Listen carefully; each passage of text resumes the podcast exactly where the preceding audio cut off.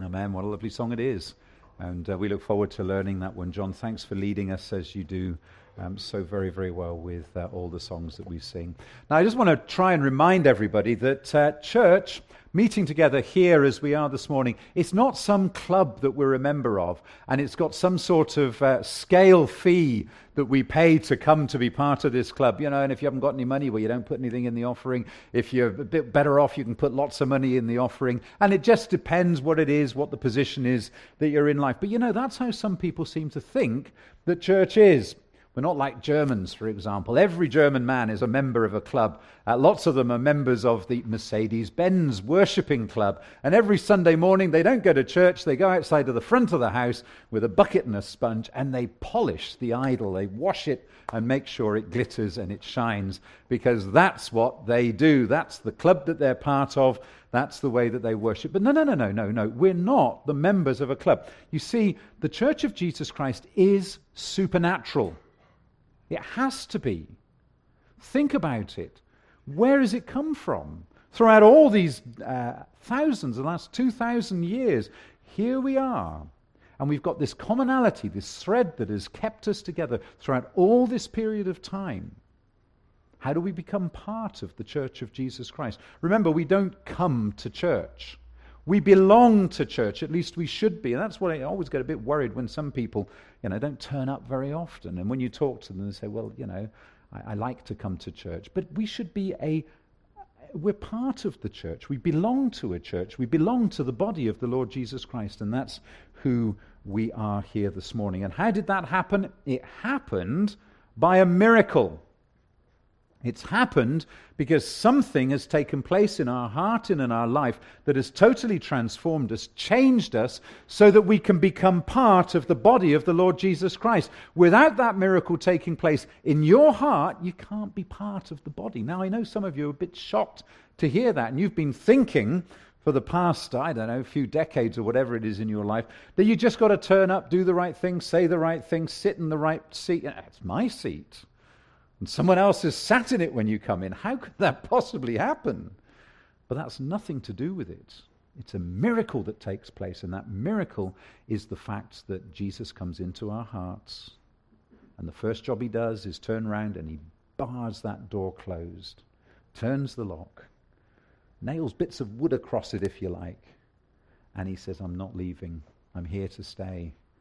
You've got me for life. Because I'm yours and you're mine. You belong to me. And that is what makes the church miraculous. So if you get the temptation to think that it's some sort of club you're turning up for, forget about it.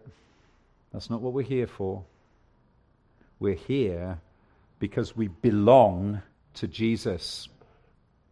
The narrative of the Bible, I guess, could really be told by the story of two cities. We spoke about this at the men's fellowship a little bit. And the two cities that are in question, of course, is the city of Jerusalem and the city of Babylon. When you go right from the beginning of the scriptures right to the very end, you discover that there's this narrative that speaks about Babylon and it speaks about Jerusalem. Now, why is this of any interest? Well, we're going to find out this morning, but we discover, for example, that if you turn to Revelation chapter 14 and verse 8, we find this verse, and I think it's, uh, there's about five or six other mentions of Babylon in the book of Revelation. And of course, Babylon is mentioned right back in Genesis. So there's the theme from the beginning of the scriptures right to the very end. But Revelation 14, verse 8, 8 says, And another angel followed, saying, Babylon is fallen, is fallen that great city, because she has made all nations drink of the wine of the wrath of her fornication. So we know, as we understand the scriptures very clearly, that Babylon is not a good place. But too many of us are quite content to dabble with Babylon. Uh, when you read the prophet Jeremiah, uh, poor Jeremiah, Jeremiah had a Babylon complex, didn't he? He spoke, and I think he mentioned Babylon more than 160 times in his prophecy that uh, he had presented.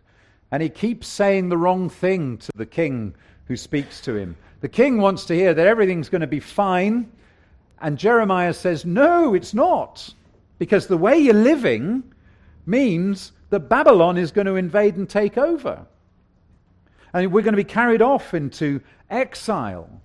And Jeremiah tries so graciously to explain. He says it very, very clearly, but all the time he says the wrong thing. King Zedekiah constantly asks him, Is there any word from the Lord? And Jeremiah always says the wrong thing. And the king's sort of thinking to himself, When are you going to say the right thing, Jeremiah? It's time that you say that something different's going to happen. But uh, for example, Jeremiah 37 17, you shall be delivered into the hand of the king of Babylon. Jeremiah ends up being thrown in a pit. It's a, got a muddy bottom to it, and he sinks uh, up to his waist or up to his neck in mud. And he's left there to die. But eventually he's pulled out. They place rags under his arms, and they put a rope around him, and they pull. And you can imagine, sort of all of a sudden, hearing this as he's sucked out of the mud, and he's thinking to himself, well, that was a close call. You know, who wants to be stuck in the, the muddy pit? But again, that's a picture of many of our lives, isn't it? We've allowed ourselves to sink into the mire and the mud of the world. Perhaps it's sort of gone up to our toes, our ankles, and we haven't really noticed. And then all of a sudden we try and take a step for the Lord one day, and instead of moving forward, we fall flat on our faces because our feet no longer work as they should do. We're no longer able to walk as we should do, and we discover that the mire has uh, has come in around us. So, what has Babylon got to do with speaking in tongues? That's a pretty good question, really, isn't it? What has Babylon got to do with speaking in tongues? Because we're going to be talking about uh, the subject of uh, speaking in tongues. And I just got to make a note here because we've just got to stop for a moment. I have become increasingly um, saddened, um, surprised, concerned by the fact that when I speak to people within our own fellowship, it is quite apparent that many of us have come from backgrounds where there has been precious little teaching about the work and person of the Holy Spirit. I've sensed this during the course of the last few weeks, and if you remember, we've been, been looking at this subject and we've been hitting it from lots of different angles. You can sort of look at this glass of water and we can see it from on the top, underneath, from each side, and we've been coming at this from different uh, angles to try and understand. And we've recognized that the Christian life cannot be lived in and of our own strength we try. Many of us try. There's lots of people that try all over the world. There are churches full of people who are trying that particular technique to be able to do it, but it doesn't work. It can feel good sometimes, and yet all of a sudden things become horrible again, and we discover that we've got no foundation. The rock that we're built on is not. In fact, it's miry and we're sinking. And I've discovered that, that there are people, when I sort of talk about the work and person of the Holy Spirit, and they say, Yeah, and I said, Well, what, what do we mean by that? And they said, Yeah. I said, Well, come on, we've got to have a bit more depth here than this. What, what, what, what do we mean by this? And the concept of the Holy Spirit living and working within us is one that has become anathema to so many people, and we've discovered it. And dare I say it, um, uh, we have quite a lot of people that have come from a Reformed church background here this morning. We've got quite a few folks from a Mennonite background here this morning. And one of the things that we need to, and, and, other backgrounds, of course, don't, don't feel you know, isolated in, in that sense whatsoever. But one of the things that I've discovered, I mean, talking to my dear wife, bless her, she can remember a, a sermon on the Holy Spirit in her growing up. And how is that possible? Because without the Holy Spirit, we can't see that we are miraculously brought into this supernatural thing called the Church of Jesus Christ. It is supernatural. It's not something that you can do in your own mind. I want to be part of this church. You know, you can attend it, but you'll never belong to the church of Jesus Christ. And so we have to recognize that there is a massive amount of work that we need to do. Now, some of us here have been brought up in churches where there was, and we're grateful for this teaching on the Holy Spirit. And we can look back and we can think to pastors who were concerned to help us to understand that as you received Christ, so walk in him. Okay, how did we receive Christ? We received it, it was all of him. He came into our hearts and lives, he did it all for us. And so that's as we received him, so we walk in him. I can't, he can. And that's the blessing that we need to understand so clearly here this morning. But we look back and we can think, and I can remember um, the pastor of uh, the church that, uh, that I grew up in.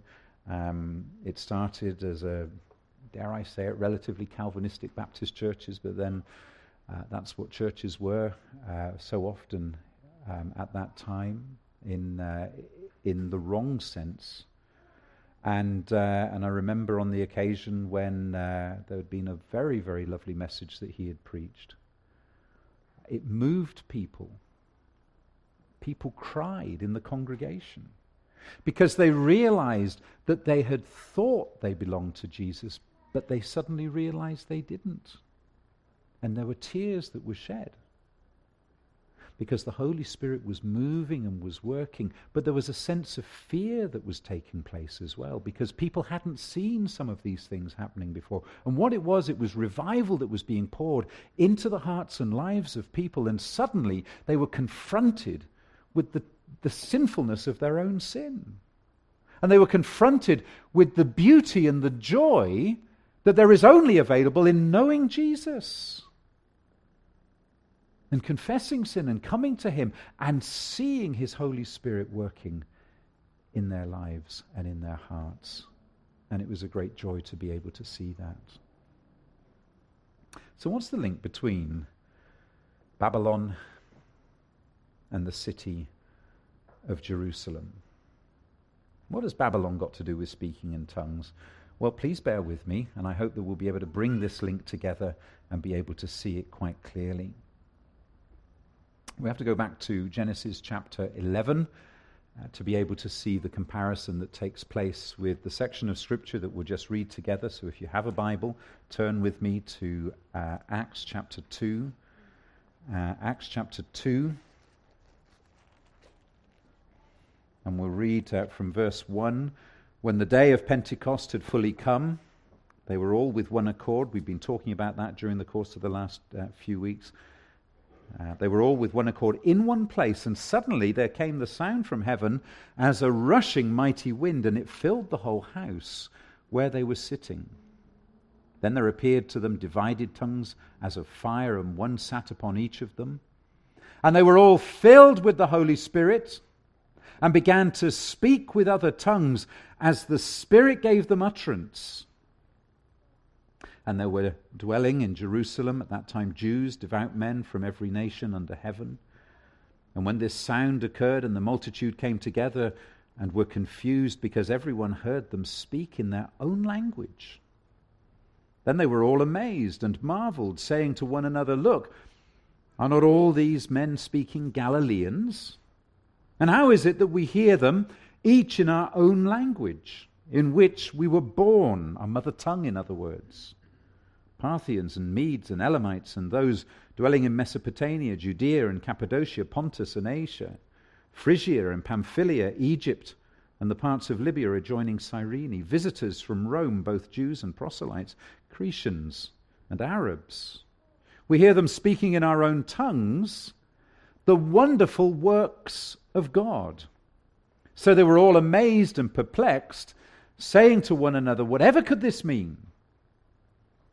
Others mockingly said, They're full of wine. But Peter stood up with the eleven, raised his voice, and said to the men of Judea and all who dwell in Jerusalem, Let this be known to you, and heed my words. For these men are not drunk as you suppose, since it is only the third hour of the day. We'll call it 9 a.m. in the morning. But this is what was spoken of the prophet Joel. The church is not a club something supernatural took place at its inception, at its beginning. And it still requires miracles to belong to the church. And that miracle takes place in each of our hearts and lives without exception, no exceptions. What a beautiful section of Scripture that is that we have read together. So, when we go back to Genesis chapter 11, and we'll refer to that in just a moment, uh, we discover the account of a certain city that was being built, and in the middle of that city was a tower. Do you know what I'm talking about? We're talking about Babel or Babel. And uh, Babel, I believe, and uh, maybe Jacqueline here can uh, correct me if I'm wrong, but I believe Babel is the Hebrew for Babylon, and Babylon is the Greek. There's uh, one commentary I looked up indicated that anyway. But I understand that there is nobody who would ever suggest that Babel and Babylon are not one in the same.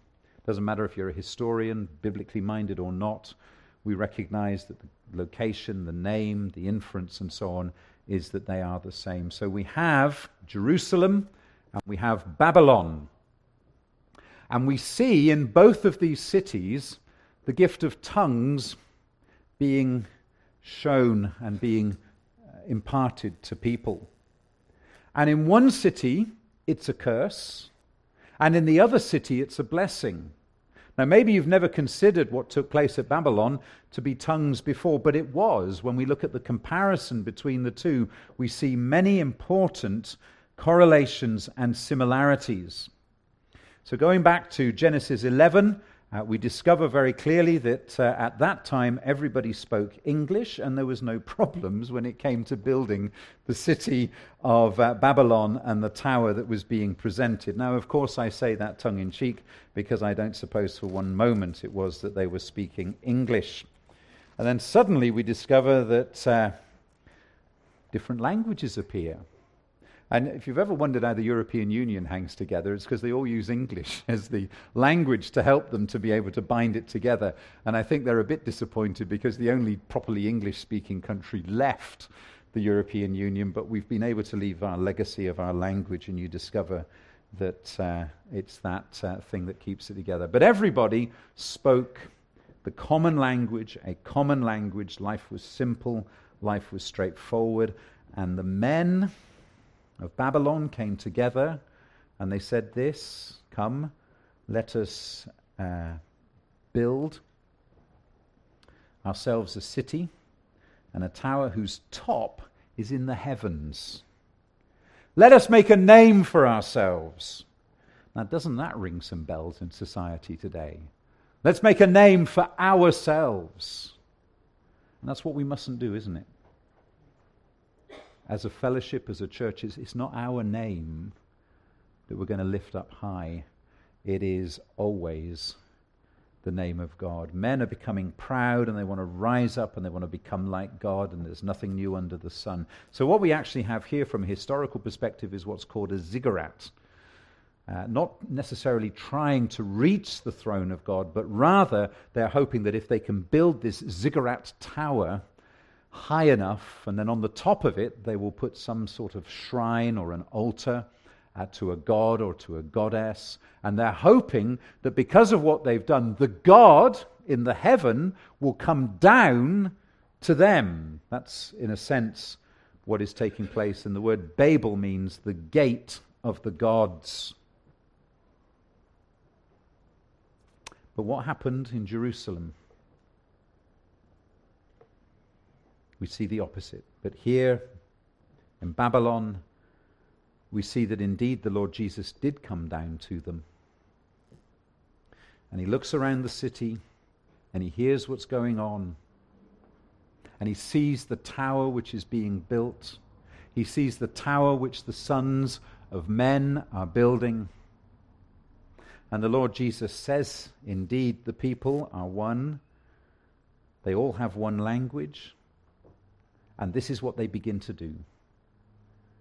Now, nothing that they propose to do will be withheld from them. Come, let us go down and therefore confuse their language that they may not understand one another's speech.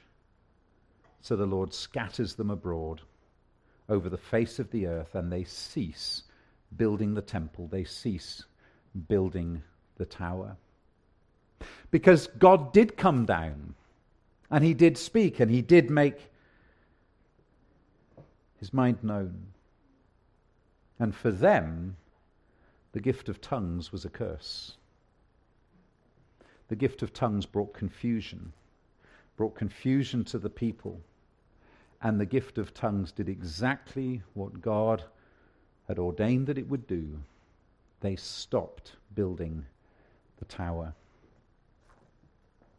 But in Jerusalem, on the early morning of the 25th of May in about AD 33, we know it was before 9 a.m. because Peter tells us something absolutely incredible happened. A miracle takes place. Lots of miracles take place, in fact. And it's this the Holy Spirit is poured out on the apostles and those of the other believers that are there, about 120 of them in all. And the gift of tongues was imparted, was given, was manifested. And here that we see that as the gift of tongues comes to this group of people, that it is a great blessing and it's a great encouragement and it's something which is totally, totally different because the church had to be different. It had to be supernatural. And this is the birth of the church. And what a way that it starts. Something incredible happening. You know, I've been here in Canada now for 13 years and I'm still learning Canadian let alone any other language that I would try and learn. You see, what took place was miraculous. It wasn't something that they could do. Can you speak Russian? No. Can you speak any other language? Uh, Hungarian. Hungarian, okay. Hungarian's meant to be, I think, one of the hardest languages in the world to learn. So, Flory, what a great man to meet, you know. And some of us can speak English, and some of us can speak Dutch and German and French and so on. But the reality is, is that what took place here is that all these 17 different ethnic groups that are spoken of heard things being spoken in their own language and they can't understand what's going on. And they can't appreciate that this is miraculous. This is God pouring out His Spirit on these people. And the gift of tongues brought enormous clarity to the people who heard in their own language the wonderful works of God. They couldn't be mistaken because they heard it. And the gift of tongues brought the building of the church of Jesus Christ. And here we are today because the church was built. Against all the odds, the church is being built, just as Jesus said it would. And he said, No one's going to stand in my way. And to this day, nobody stands in the way when Jesus, when God builds his church, he builds it and it continues to be built. And the USSR couldn't stop it. COVID couldn't stop it. Nothing can stop it because it's supernatural. Because this is God building his church. And he takes these, these strange living stones some of us different shapes and sizes, different colors. And he takes us and he works a miracle in his heart and he builds his church. And somehow we all fit together and we complement each other and we support each other. And that's a miracle in itself because, you know, when we meet each other, sometimes we think, there's no way I'll ever get on with this person. And yet God takes us and he molds us and he shapes us together and these living stones are built up. And it's exciting. Babylon, tongues was a curse. Jerusalem, tongues brought blessing beyond measure. Now, if you've been with us, as I've said in recent weeks, you'll know that we've been looking uh, increasingly at this early book, this early, these early chapters of, of, uh, of Acts.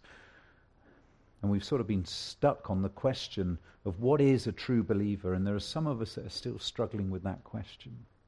What is a true believer? Sometimes we feel we've got close and then suddenly it all seems to drift away. And we're still asking, what is it that makes the difference in our hearts and in our lives? And it's not religion.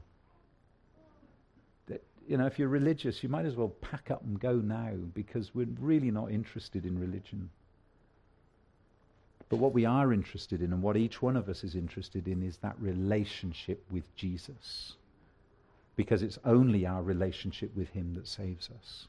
It's only our relationship with Him that saves our marriages. It's only our relationship with Him that enables us to live a life that brings glory to His name and that encourages other people. And suddenly we discover that all the problems and pains and difficulties of this world are dealt with because of a relationship with Jesus. And when the going gets tough, that relationship says, It's okay. I'm here. I'm living my life in you. It's that relationship with Him. So a true believer is somebody who has a relationship with Jesus.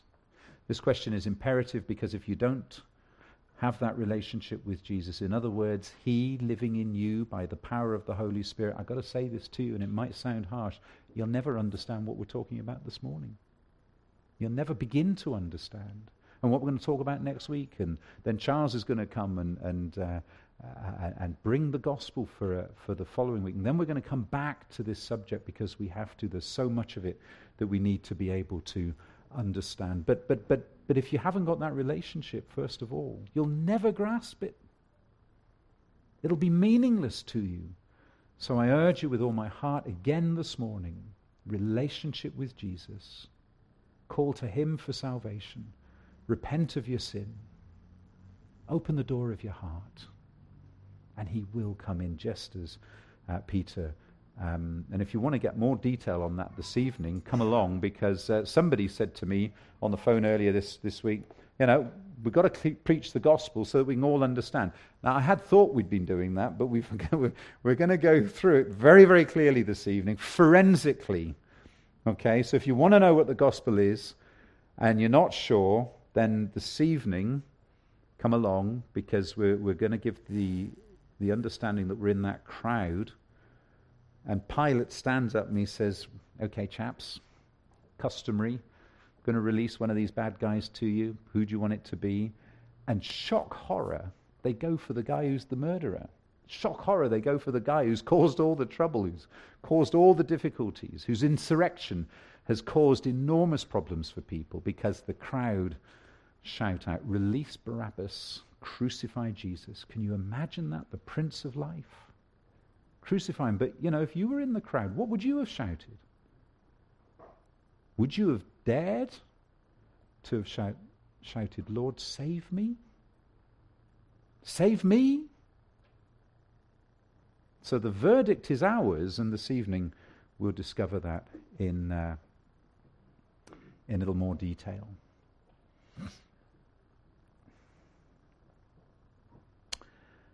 As you received Christ, so walk in him. Wow. Uh, we looked for the last two weeks, if you remember, at the first half of, uh, of verse 4 of chapter 2. And the first half of verse 4 of chapter 2 of Acts, the Acts of the Holy Spirit through the apostles, was the words, and they were all filled with the Holy Spirit. And we saw the great unity that that brings. And then we began to speak, uh, sorry, and then the second half is uh, the, the part that we're beginning to look at now for the next little while. Because uh, the verse, the second half goes on and says, And they began to speak with other tongues as the Spirit gave them utterance. All of them were filled with the Holy Spirit and began to speak in other tongues as the Spirit enabled them. All of them began to speak in these other tongues. That was other languages. We, we're very clear that we understand what it is that was happening here. It wasn't a strange, unheard of language. It was clearly languages that people understood as the Spirit enabled them. And of course, this is not normal, this is supernatural. Now, this event was not unique in the book of Acts to the day of Pentecost. Something similar occurs at least on two other occasions in the book of the Acts of the Apostles, the Acts of the Holy Spirit through the Apostles. And we see the first one in, uh, in Acts chapter 10 when the Roman centurion Cornelius, who was the first Gentile to become a Christian, and as he began to seek after God, and we know that the Holy Spirit speaks to Peter, and Peter says, You know, I've got to go and see this guy. And so he takes some friends, and off they go to see him. Uh, and I suppose visiting a Roman centurion wasn't the first thing on one's bucket list to do uh, shortly after the uh, crucifixion of the Lord Jesus and everything that was taking place. And Peter came to his home with some of his friends, and Peter preaches the gospel. That's very, very clear what has happened. And the Holy Spirit came on them, and Cornelius and those with him, we're told, they also began to speak in tongues. In fact, it was the evidence to the Jews who were with Peter that the Holy Spirit had indwelt these Gentiles in the same way that he'd indwelt them the, uh, the Jewish people at Pentecost. You see, tongues was bringing people together again. And it says that the Jewish believers, and I have to just point that out to you, notice the word believers. It says that the Jewish believers who had come with Peter were astonished at the gift of the Holy Spirit being poured out on even the Gentiles. Now, I was young, but I can remember this. It's weird. So I need you to try and picture the scene, okay? Um, I've got little shorts on. I wasn't very old, seven or eight years old, something like that. And uh, right up in northern Nigeria, I, it's sandy everywhere. Every, when you when you ate anything, it would crunch. Do you know what, what going to the beach and having a sandwich is like? And there's sand in it, and it only takes a couple of grains of sand, and you know it's there. Isn't it amazing how sensitive uh, we are, our palates are? And so this is right up. It's sand, and uh, the Fulani people are animist. They're pagans. They sacrifice animals. They sacrifice children in a, in, in a certain way to appease their gods. And I remember that uh, my, f- my father had taken me uh, because there was some big thing taking place, and he had, and the, the other men from the church, from COCIN, which was the Church of Christ in Nigeria, and they'd gone because they knew that there was a big pagan uh, ritual taking place. And they went to share the gospel. And those were in the days in northern Nigeria when it was safe uh, to take your son to something like that. Now, with Boko Haram and all the problems going on, it's not a safe place. And uh, I remember saying, Dad, what are, they, what are they all shouting and screaming? And he said, It's Babel. It doesn't mean anything. It's tongues, it's strange, but it isn't from God. It's not from the Holy Spirit. So, what we discover here is that when we come to start talking about the gift of tongues, we recognize that, like everything, Satan takes hold of it and he uses it to his evil intent and purpose.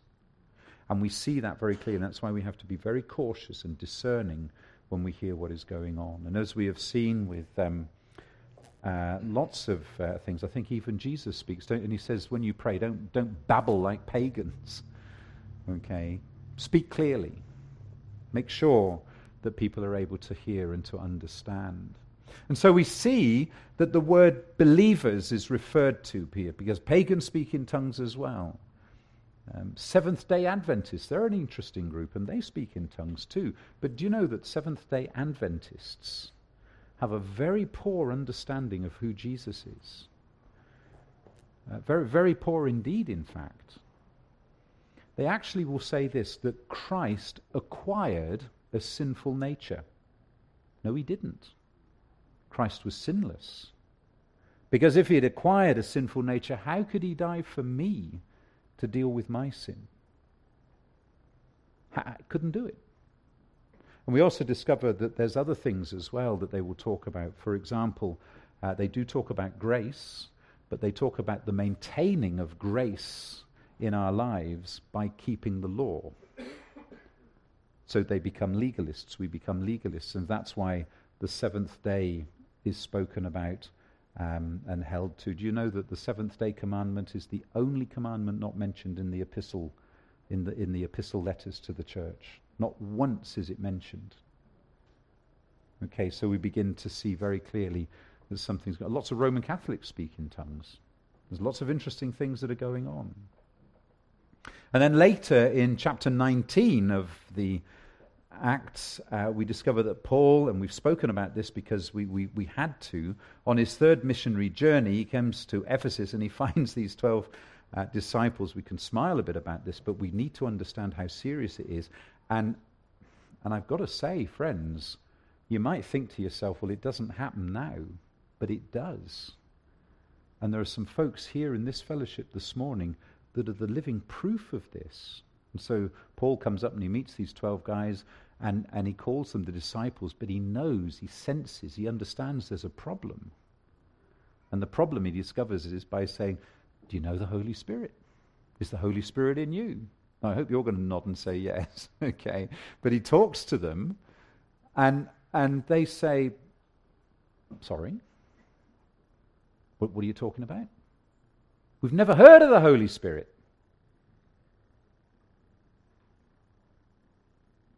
So we begin to realize that there are serious questions that we need to, uh, to begin to ask. What had happened was that this guy, Apollos, uh, had, uh, had known a great deal about what John the Baptist had been teaching and preaching and talking about. But Apollos only knew part of the gospel. He didn't know the full gospel. And then Apollos meets a man called Aquila with his wife Priscilla, and Aquila and Priscilla lead Apollos into the way of God more fully. And we're told in the scriptures uh, very clearly that they just preach the gospel and explain the work of the Holy Spirit. But in the process, Apollos had left behind him confused people. And there are churches today that are leaving confused people because they're afraid to talk about the work and person of the Holy Spirit. And there's confused people. And so we come, as we obviously believe in systematic theology and preaching, and we look at this. Many preachers would love to avoid talking about the gift of tongues and so on because it saves any difficulties and the church being split and half the congregation going off in one direction and the other half. But we can't do that, nor do we need to, because we know, as we've been studying, that the Holy Spirit never brings division. And so we rejoice in all that He has done for us. So Paul explained to this group and he laid hands on them and he prayed for them. And it says that when Paul placed his hands on them, the Holy Spirit came on them and they spoke in tongues and they prophesied. Acts 19, verse 6. Now, those um, are the occasions that are specifically spoken of in the book of Acts. And I think what we're going to do now is just briefly um, turn. And again, if you have your Bible, it would be a good move to open it. Uh, Somebody said to me, Pastor, you should never say, Have you got your Bible? Everybody should have your Bible. Okay, so it's always worth bringing your Bible uh, to church. Why do we do that? Because we've got to make sure that what the preacher's preaching about and saying is from the Bible. And if we don't have a familiarity with the Bible, how can we be sure of that? So, what we're going to do uh, is, is uh, because we haven't made it through um, very far of our message this morning, uh, we're going to read this section, and we're going to call that our introduction, um, or the first part of our introduction in, in this subject.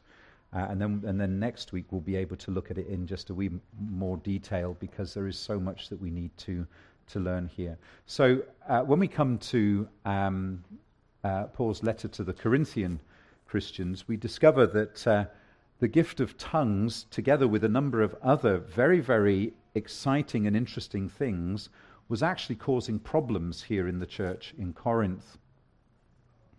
And uh, Paul found himself having to speak to the church uh, and uh, to, to bring um, very careful teaching. But in doing that, has helped us to understand some of the uh, very important things that we need to understand, but also some of the things which perhaps we've never really appreciated before.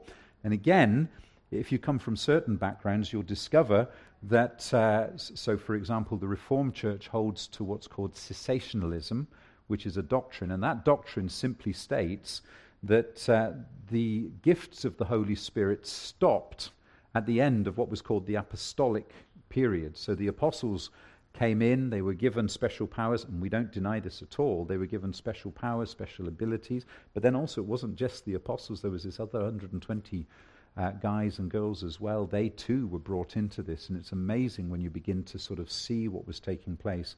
But cessationism means that you believe that the gift of tongues is not to be shown or to be exhibited today in any form. And we're going to look at this uh, next week. Uh, and I think probably the Mennonite church are the same. I'm not 100% sure on that, but probably um, uh, they, uh, they are.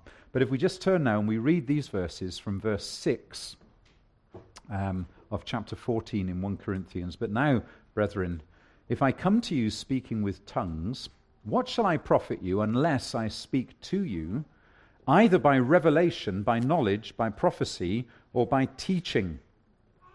Even things without life, whether flute or harp, when they make a sound, unless they make a distinction in the sounds, how will it be known what is piped or played?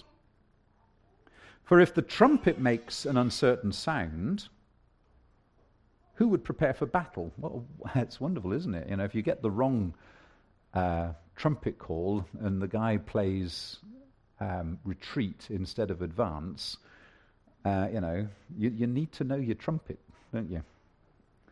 So likewise, you also, uh, sorry, likewise, you, unless you utter by the tongue words easy to understand, how will it be known what is spoken? For you will be speaking into the air. There are, it may be, so many kinds of languages in the world, and none of them is without significance. Therefore, if I do not know the meaning of the language, I shall be a foreigner to him who speaks, and he who speaks will be a foreigner to me. Even so, you, since you are zealous for spiritual gifts, notice the wording carefully zealous for spiritual gifts, let it be for the edification. What does the word edification mean? It means building up. Thank you, whoever shouted out.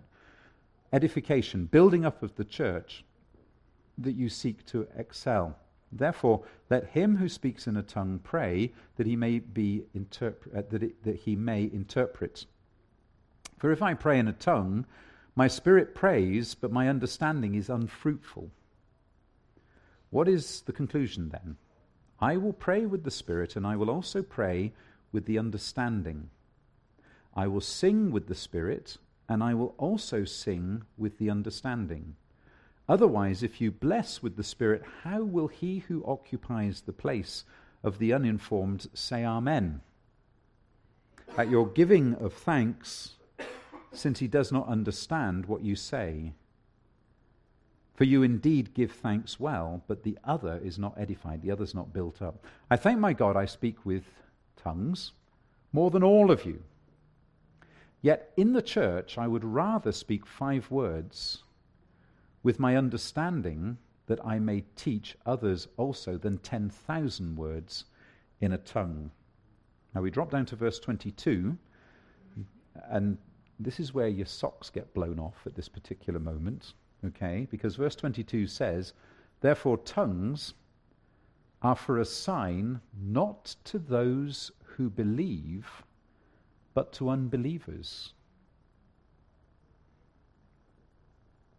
And then we go to verse 25. And thus the secrets of his heart are revealed. And so, falling down on his face, he will worship God and report that God is truly among you. We now go to verse 26, the second half, which says, Let all these things be done for edification. If anyone speaks in a tongue, let there be two, or at the most three, each in turn, and let one interpret.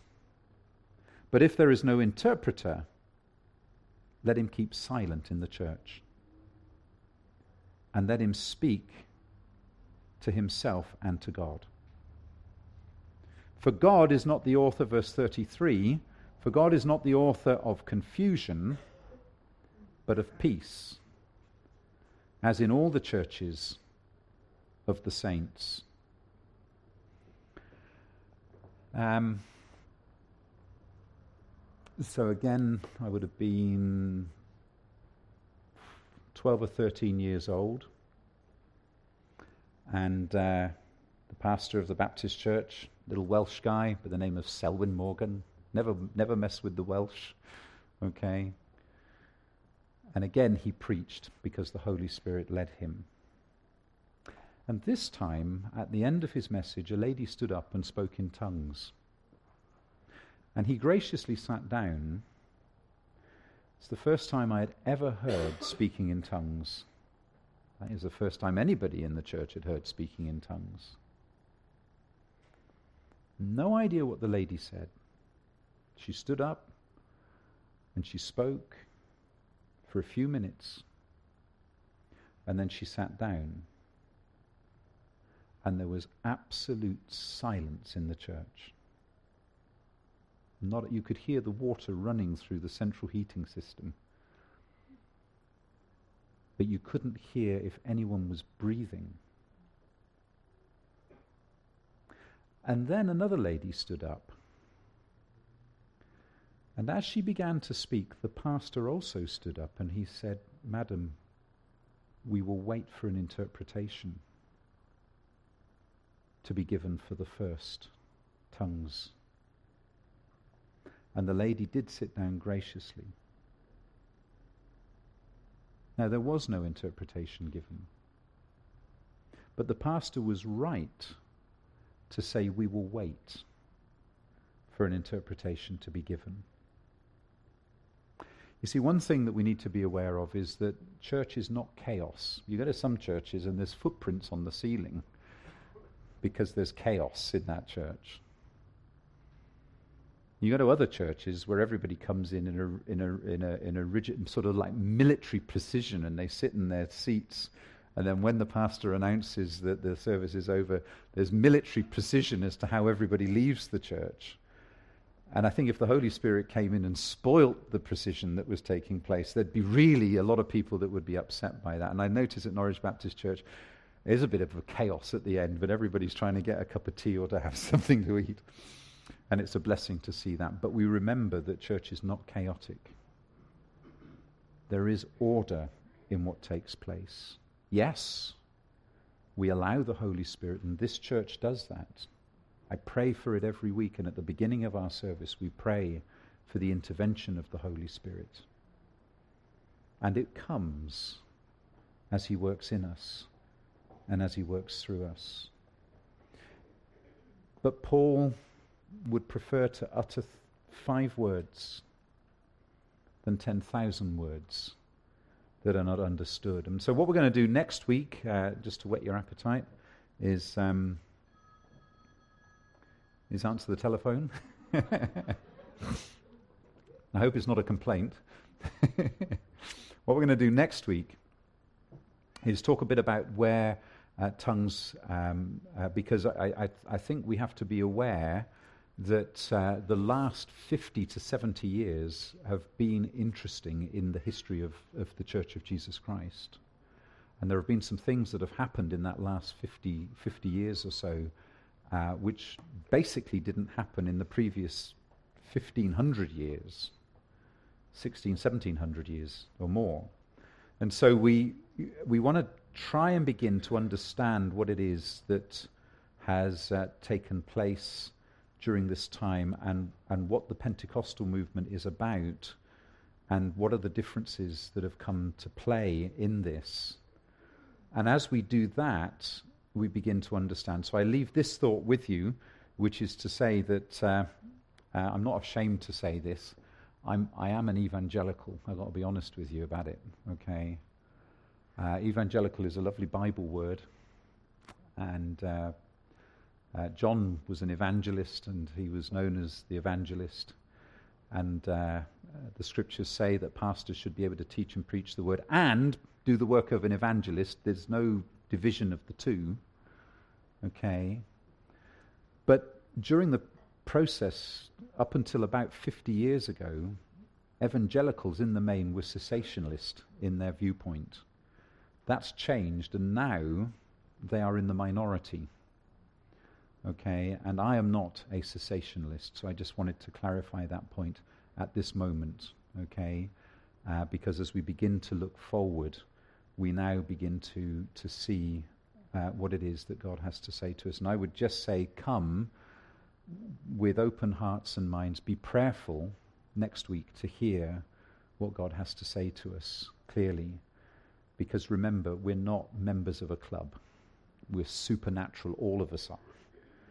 Something miraculous has taken place in our hearts and lives. And when the church was founded somewhere before 9 a.m. on the 25th of May, AD 33, okay, it was marked by the absolute supernatural taking place. And that supernatural action of the Holy Spirit continues in the church. but are we looking for it? Are we open to the leading of God in our hearts and lives? But what we mustn't do is determine that the Holy Spirit does it our way. Okay, we have to do it His way. As you came to Christ, so walk in Him. That's, that's our text. Okay? And uh, we look forward to it. I, I, I am looking forward to it, although I, you know, I look out and I think we must have every view represented here possible. Okay? Uh, can we stay together? Of course we can. How? Because the Holy Spirit brings unity. The Holy Spirit brings unity, and we're rejoicing in that.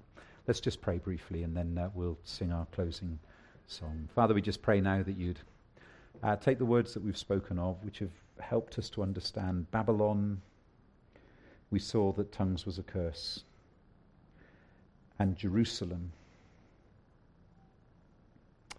at Pentecost tongues was a blessing. And we continue to seek your blessing in our hearts and in our lives. So go with us, we pray, during the course of today and as we meet together this evening to share the gospel with each other, we recognize that what a joy it is to be able to do this. And we pray that as we meet together next week, that we would be able to rejoice in learning more of the gift which Paul said that we seek clearly, which the scriptures talk of seeking clearly. These spiritual gifts at work in our hearts and in our lives. And we come, I pray, with expectancy, hearts that are open, and we want to delve into your word and find out what it is that may be missing in our lives. Some of us would say, I have no idea what you're talking about, Pastor. Just like those 12 guys said to the Apostle Paul, because of incomplete teaching. If the church only preaches part of the gospel, part of the word of God, then we have incomplete people. And so we pray, Lord, graciously that you would lead us and help us. We ask this in the name